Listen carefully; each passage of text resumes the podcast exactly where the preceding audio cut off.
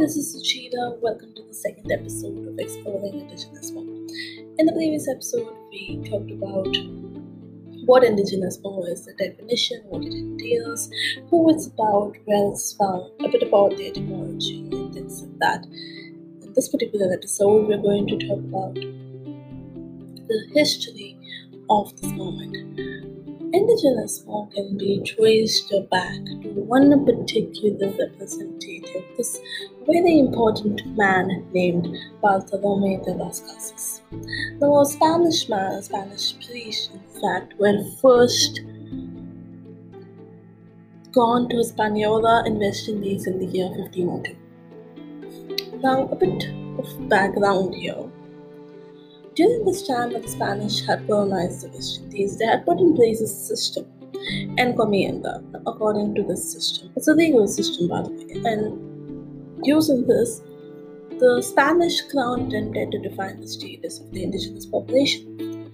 So, technically, they made the indigenous peoples slaves to the Spanish. Now, not everybody could rule over them or use their land, but only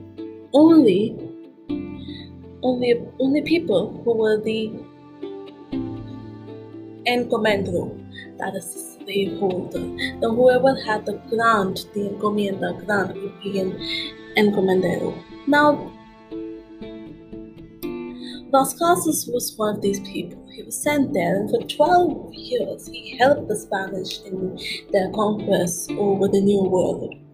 But however, it slowly changed because he was not blind to the sufferings of these indigenous people. And finally, he said no longer. So he returned the ground back to the Spanish, and he decided to fight for these people. In fact, Bartolome de las Casas is called the defender of the Indians.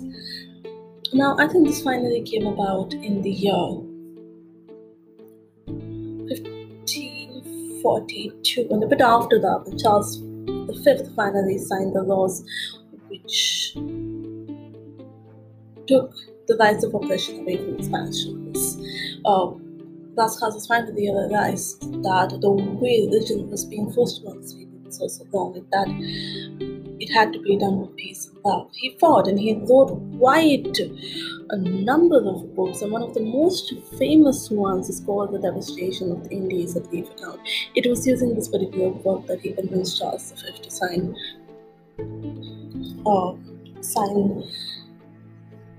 the document which took away the rights from the Spanish to oppress these indigenous people. That's all for this particular episode. See you in the next one. Thank you so much.